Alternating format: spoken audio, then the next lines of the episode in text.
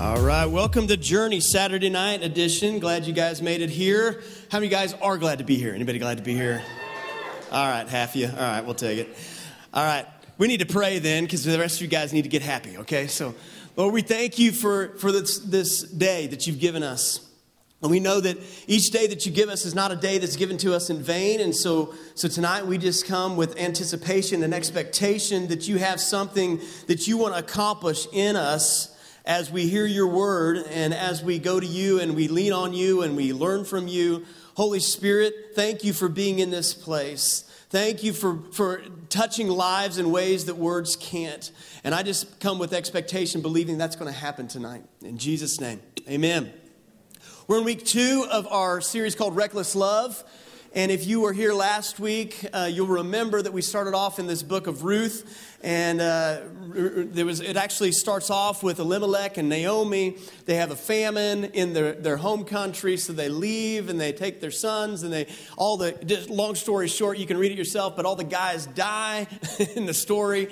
And uh, then Naomi wants to go back. And so Ruth, in this extremely loyal act to her mother in law, uh, she goes back with her and says, Wherever you go, I'll go. Wherever you die, I'll die. Your God will be my God. My, your God will be my God. Your people will be my people. And so we, we saw that last week, and that loyalty is, is faithfulness in task and our allegiance.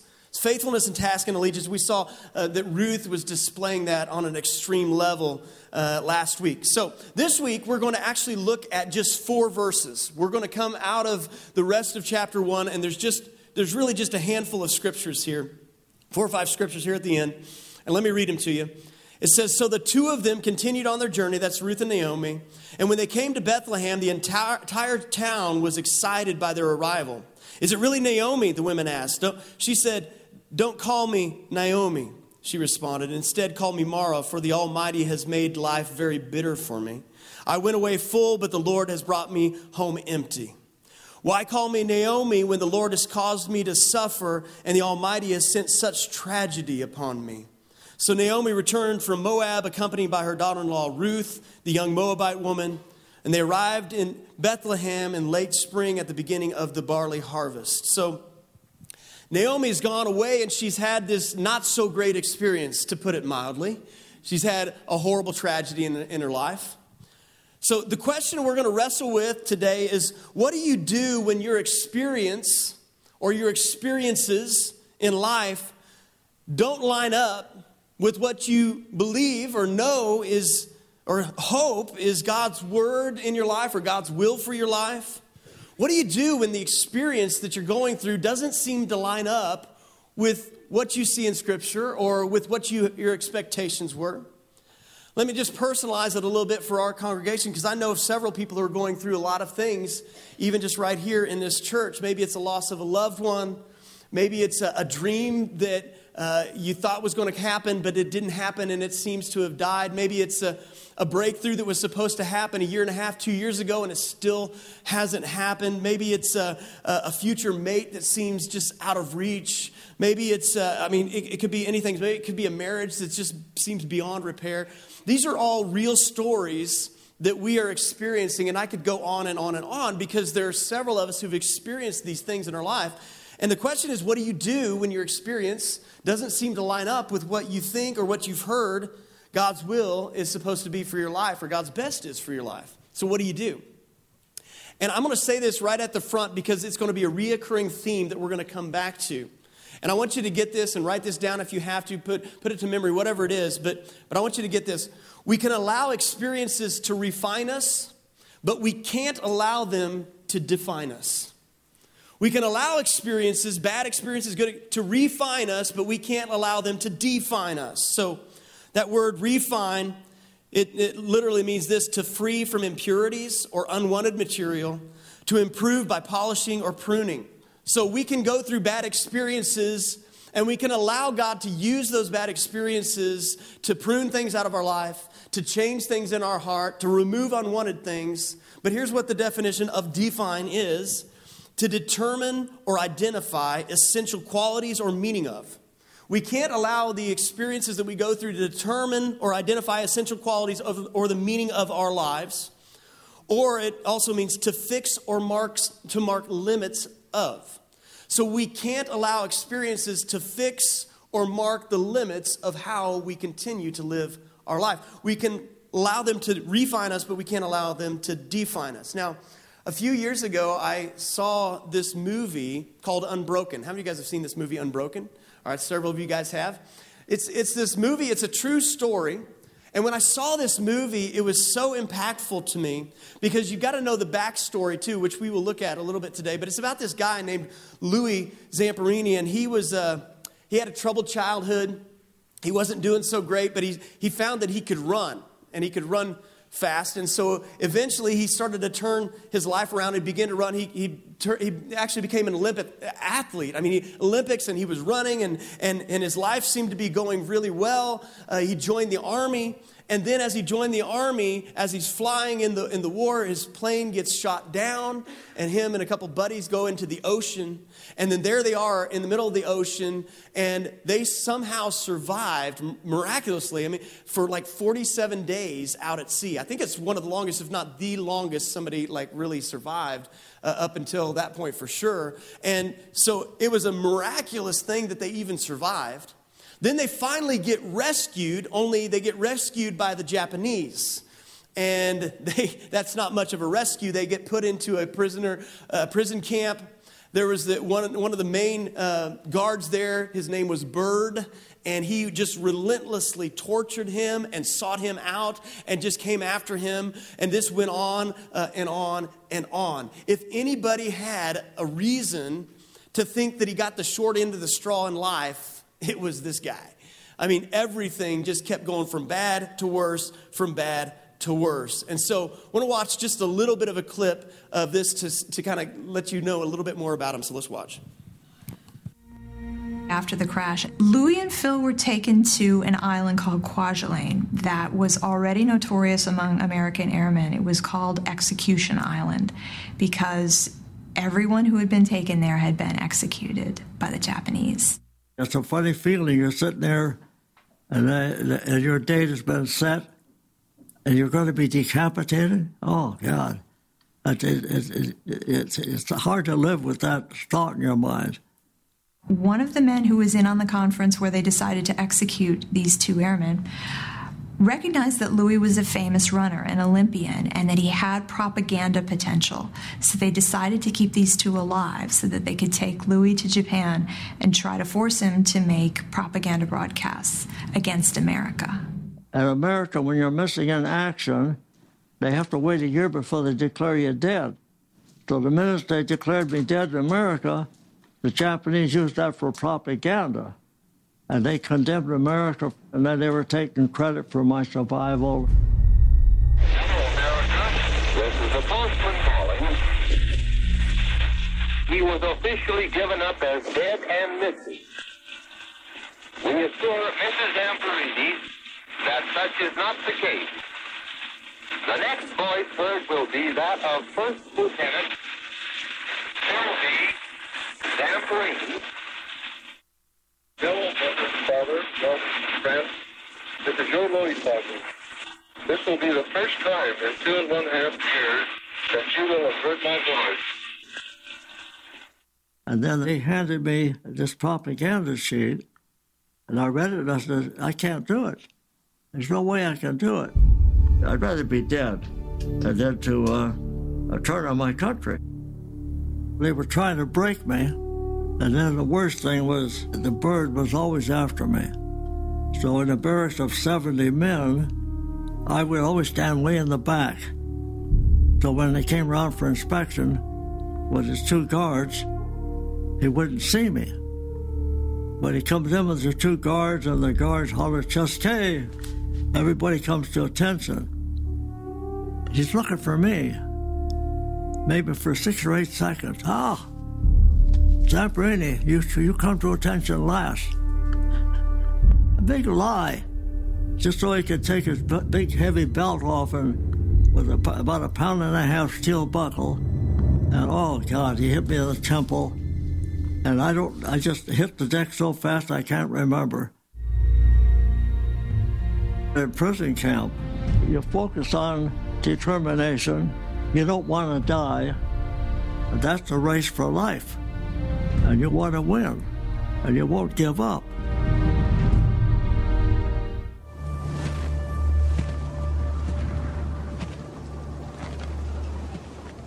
There's much talent in Omori camp. We have an opera singer. Who is the opera singer?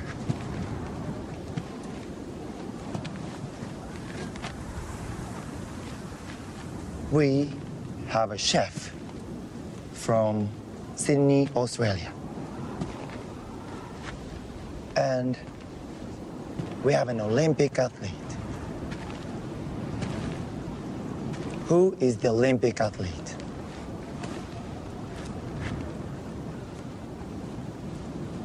Who is the Olympic athlete?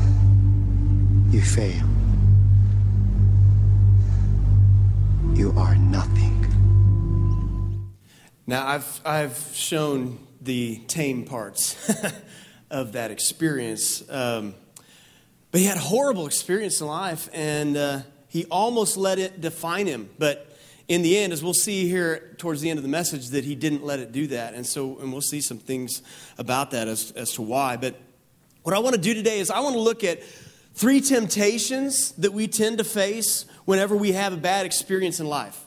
Three temptations that we tend to face when we have a bad experience in life.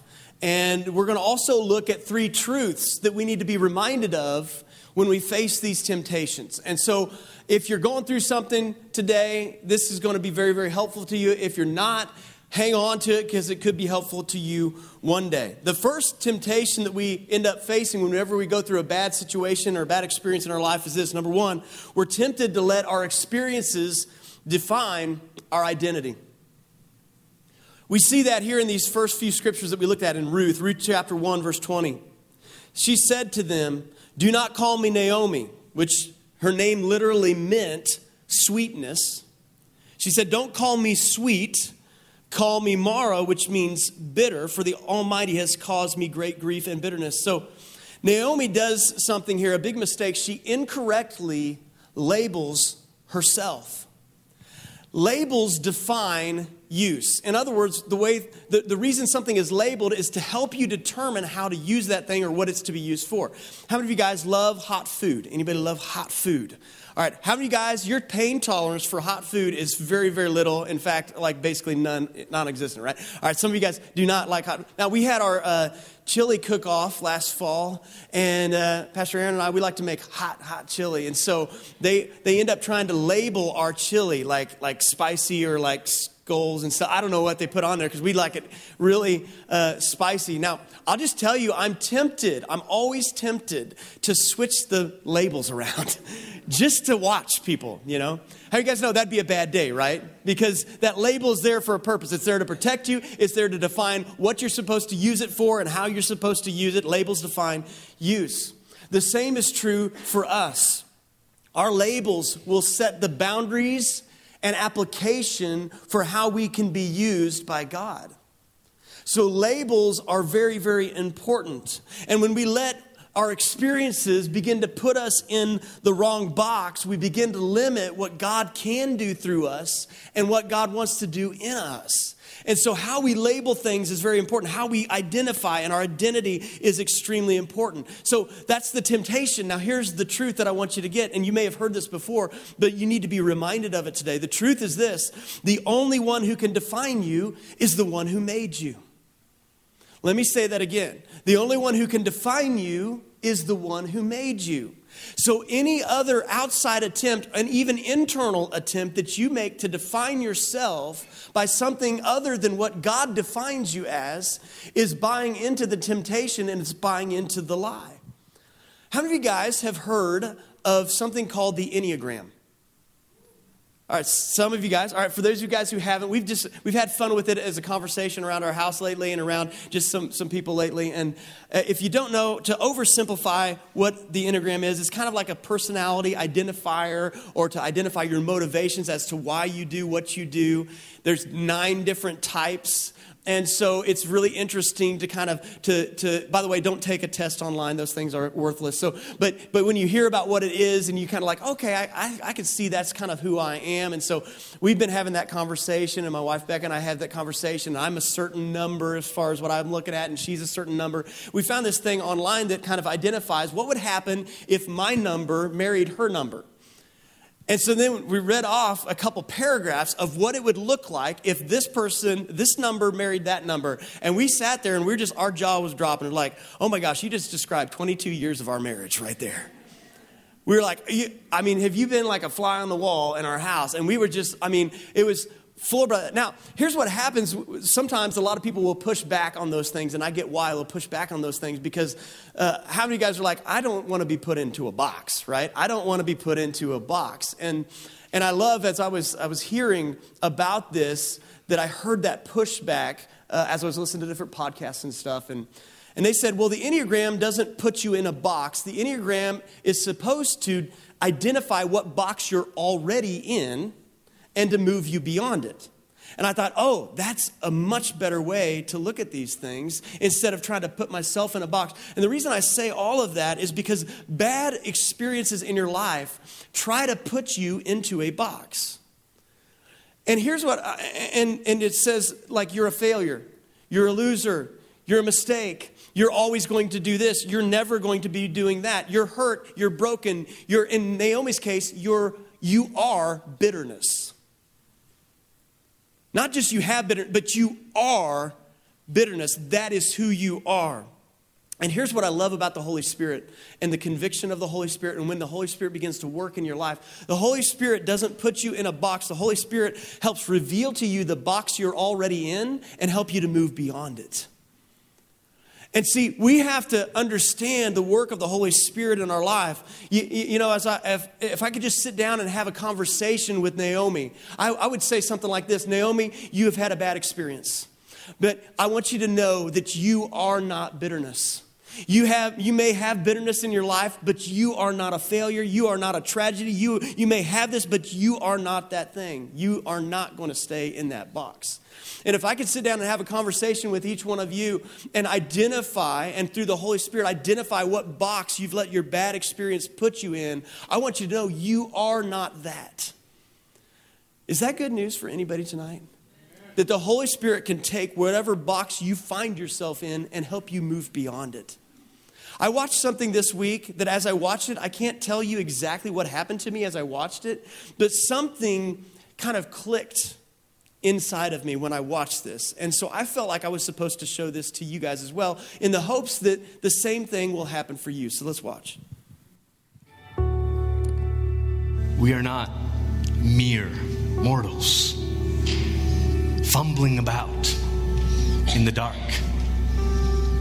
We are a royal priesthood called out of darkness into his marvelous light to show the world what God looks like to show the world what His love looks like, to show the world what God's wisdom looks like, to show the world what God's peace looks like. And I want to say to you, church, maybe the root of all of our struggles is you, you don't actually know how much power you really have. You, you, you, don't actually understand how much authority you actually have. Moms, if you're the, the parent that stays at home, you're not just a mom. Do you know how much power you have to bless your child? To speak into them, to shape them. If you're the dad that stays home, fathers, do you know how much power you have? Like fathers, maybe men have abdicated our roles in, in, in, our households and in our relationships because we think, well, it doesn't really matter if I'm here or not because the house just carries on running. Do you know how much power you really have to look your child in the eye and say, I love you? Do you know how much authority comes with your words? You're not just a salesperson just a realtor or just a construction worker or just a nurse. You're a king and a queen on that construction site You're royalty in that college class. You're a representative of King Jesus in the world. And so when you step into these places, it's not your paycheck that makes you matter. It's not your job description that makes you significant. It's the fact that you're made in the image of God, crowned with glory, Psalm 8 says. Paul says, seated with Christ in the heavenly places, a child and also an heir. And you say, you know, this world is a little bit messed up. But in my little corner of the world today, God help me to reflect your wisdom. God help me to represent your love. God, help me to show what you're like as I go to my community college class today, as I, as I stay at home in the care of children today, as I step into a classroom to teach students today. Wherever you go, you go as a royal representative of King Jesus. Amen. Label, it defines use, and we've got to get it right, our identity. Second temptation that we, whenever we have a bad experience, is this we are tempted to let our experiences define our theology. Uh, and you can fill in the blank whatever your experience is and whatever theology you're tempted to define or redefine because of that. And we see Naomi begin to do this. Watch this in Ruth chapter 1, verse 20. She says, Don't call me Naomi, she responded. Instead, call me Mara, for the Almighty has made life very bitter for me. I went away full, but the Lord has brought me home empty. Why call me Naomi when the Lord has caused me to suffer and the Almighty has sent such tragedy upon me? Naomi made a huge mistake here. She blamed God for her tragedy. Now, let me just say this you have to be very careful when reading Scripture.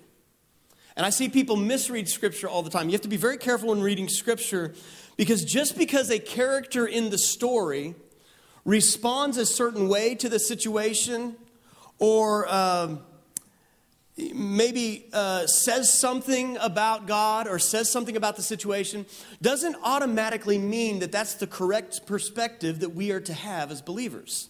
And it doesn't mean that it's automatically theologically correct. And that's why you have to be very careful when you read stuff like the book of Job and read stories like this, because you see examples of people in Scripture who respond to God or ascribe things to God that just because they say something in the story does not mean it's theologically accurate. Is anybody following me?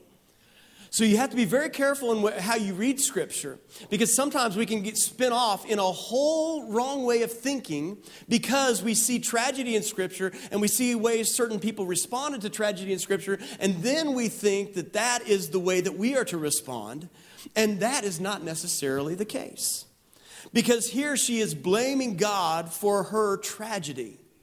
And can I tell you that God is not going to bring tragedy into your life? Boy, I should have got a lot better amen out of that. God is not, God is a loving father who loves his kids. He is not going to put sickness on you. He is not going to bring a tragedy into your life to try to teach you a lesson. He doesn't do those things. He can take all things and work them together for good, but he is not the causer of those things. And so we have to be careful that whenever we have a bad experience, we then don't try to change our theology and our perspective of who God is and how God works based on our bad experience. Do you realize that I don't know is a much better uh, perspective than God did this? And in fact, it can be very freeing just to simply say, I don't know why. That's a much better, if you've got to choose one, that's a much better place than to say, God did this. And I've, as a pastor, I've seen people try to uh, go through tragedy and try to say, well, this must be God's will somehow, and they try to work it all out in, in mental gymnastics. And I'm just telling you, God is a loving Father. We can ask the question why, but then eventually we have to start asking the, a different question, what I think is a better question, which is what now?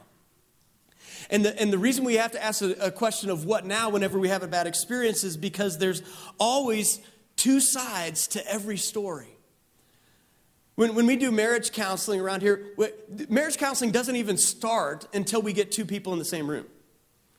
Because there's two sides to every single story. There's no way. Do you realize there's two sides to every story? There's Satan's version and there's God's version. And part of our work is to choose to believe God over the enemy. And Satan will use anything to try to twist it around to paint God in a bad light.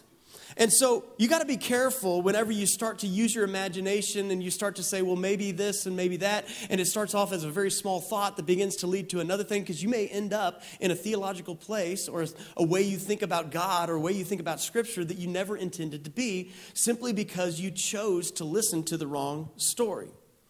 Uh, at, at TNT, our, our Encounter God and through worship and prayer night we had the other, the other night a couple weeks ago, uh, I was standing right down here and I felt like just God impressed upon me really strongly to get up here and to encourage people to, uh, to get rid of a victim spirit. And I, I said victim spirit. I didn't say a victim attitude because sometimes we can all like, oh, I'm the victim or whatever.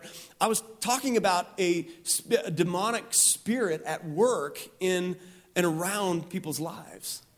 And, and as we did that, I had somebody ask me after that, and they said, Do you believe, so are you saying, do you believe that a Christian who's filled with the Holy Spirit can be possessed by a demon?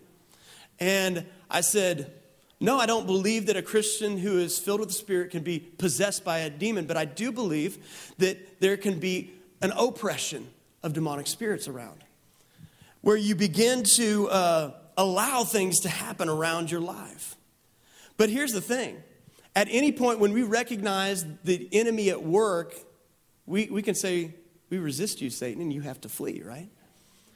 And, and so here's the thing I've seen so many believers, and I'll say this strongly, choose to allow the presence of the enemy in their life because he brings it in such a package that makes us feel good about it. And even though maybe if we pulled back long enough, we would understand it's wrong, but we've allowed the enemy to be at work around our life. And we're believers, but we're still allowing, and we haven't resisted the enemy. We haven't resisted him, and so he hasn't, he hasn't taken off. And so when you have a bad experience, who you choose to agree with matters. Who you choose to agree with is the game changer. So here's the truth that you need to get, that we all need to get and be reminded of. Faith is trusting in what God says instead of trusting in what we see. And I'm going to say this really, really strong because as I was writing this message, I felt like God was impressing upon me to say this strong in this moment. And so for some of you, you need to hear this strong. I'm like one of those type of people that I just need, like, just give me the strong medicine, okay? Just give it to me strong, right? And so here's the way that I heard it stop agreeing with the devil. Stop agreeing with the devil. You've got two options, and your eyes are telling you one thing, but you know the truth. Stop agreeing with the devil. Our experiences do not have permission to change our theology. Is this de- denying reality? You say, well, you're just denying reality. No, this is not denying reality. This is clinging to the truth. This is clinging to what God says over what my eyes see. This is trusting what God says more than what I see in my own sight. Faith is believing what God says over what I see. Number three, the last temptation that we're tempted whenever we have a bad experience in our life is this we're tempted to let our experiences define our possibilities. And we get back into that box of what our limitations are. And Naomi got this one right, okay? We see this here in Ruth chapter 1, verse 22. So Naomi returned from Moab, accompanied by her daughter in law Ruth, the young Moabite woman. They arrived in Bethlehem in late spring at the beginning of the barley harvest. What we see here is a brand new season.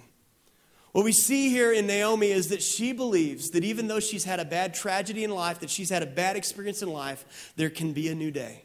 Today can be a brand new day. This can be the brand new season. I don't have to stay stuck in the tragedy, I can move beyond it. And that's what we see out of Naomi. Now, here, we, we've got to ask ourselves the question Will we choose to walk in a new season or stay stuck in the old? Here's the truth I want you to get our past does not define our possibilities, Jesus does. So I want to wrap up with this video of, of Louis Zamperini, who in the midst of what seems like an impossibility, how could he possibly move forward? How could he possibly forgive? How could he possibly do that in the midst of all of this? And yet we see God's hand at work. And I want to encourage you that no matter what impossibility you're facing today, that God is a God of the impossible. And Jesus can make your impossible possible because he is good and he is God. So let's watch. He went through some terrible years where he was destroying his marriage, but Louis was saved by his wife's insistence that he go to see a sermon by Billy Graham, who at that time was a very young man, not very well known, but he was speaking in Los Angeles. Louis didn't want to go, but his wife was going to leave him. And he agreed on that basis to go see him speak. And he sat in the back of the audience and he was unhappy and he was sullen.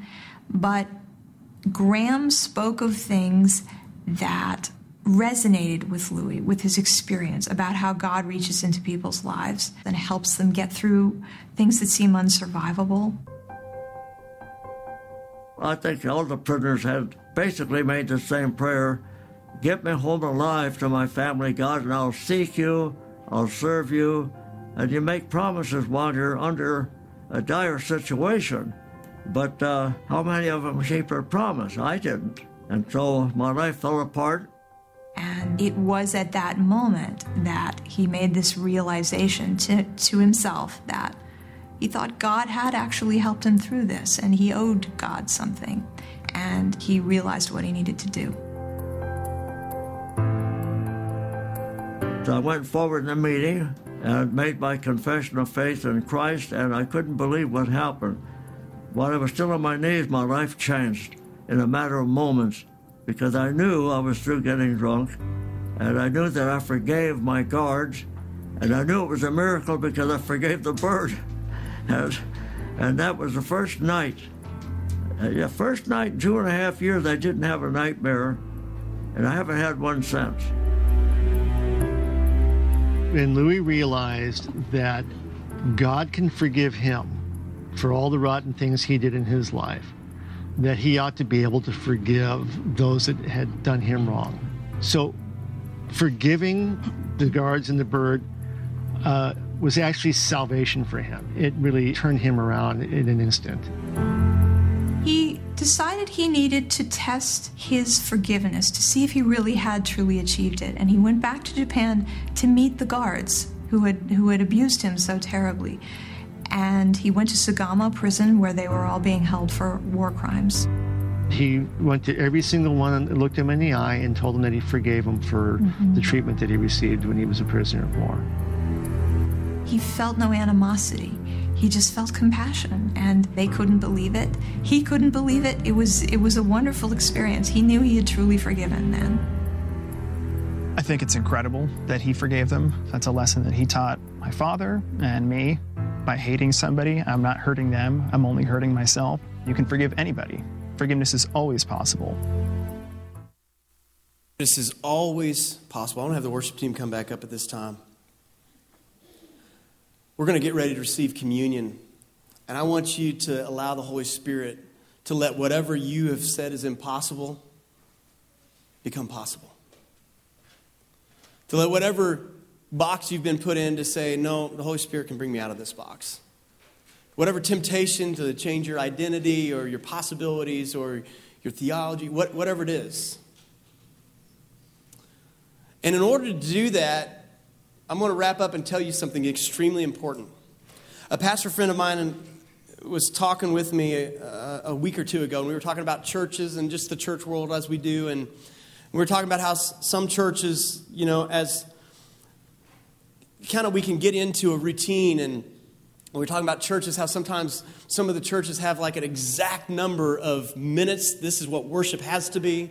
This is what the announcements have to be. This is what, like, so many minutes for the sermon. And, uh, and he said something to me. He said, Sean, I, he goes, I think revival's coming. He said, if we want to be a part of it, we have to, basically, we have to repent of our sin of convenience. that we just want to have a sin, we want to have everything convenient. And because of that, we basically are not able to allow God to move in our life because it's more convenient to stay where we are. And I think it's true. We value convenience so much that we sacrifice what God wants to do in our life. And that's why so many of us allow a bad experience to define us because of the sin of convenience, because it's much easier to stay where we are. It's much easier to hate where we are. It's much easier to say that it's impossible. It's much easier to say we can't go back. It's much easier to say that we are a failure. It's much easier. It's much more convenient. But I've got good news for you guys today. Jesus can do the heavy lifting if we surrender. We don't have to carry it. Jesus can do the heavy lifting if we surrender. And so that's what we're going to do as we come to the table. There's tables in back, there's tables in front. And basically, what we're going to do is we're going to come and just surrender. We're just going to come with a heart of surrender. And we're going to take the cup, which represents the blood that Jesus spilled for us and the, that he washed away our sins. And it gives us the, the hope that not only that we can be forgiven, that we can forgive other people. And we take the body, which is represented in the cracker, and we're going to take that and we're going to be reminded that it's that if, if Jesus died on the cross, he took our place and he rose from the dead, that our identity can be in him and it doesn't have to be in our own strength, that he can do the heavy lifting even when we're weak. And so, would you stand up with me? We're getting ready to pray, and then we're going to come and we're going to, during this last song, we're going to take the elements of communion and take them back to our seat. And then we're going to just have a moment there with God. And we're just going to have a moment where we reflect and we say, God, with you, all things are possible. And so, Lord, we thank you so much for your sacrifice for us. We thank you so much that even though we go through different experiences in life, they can refine us, they can make us better, they can chip off some of the things that need to be chipped off, but, but we won't let them define us because you are the only one who can define who we are.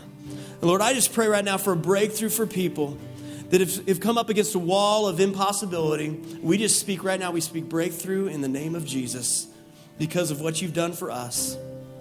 In Jesus' name. Amen. Let's come and receive.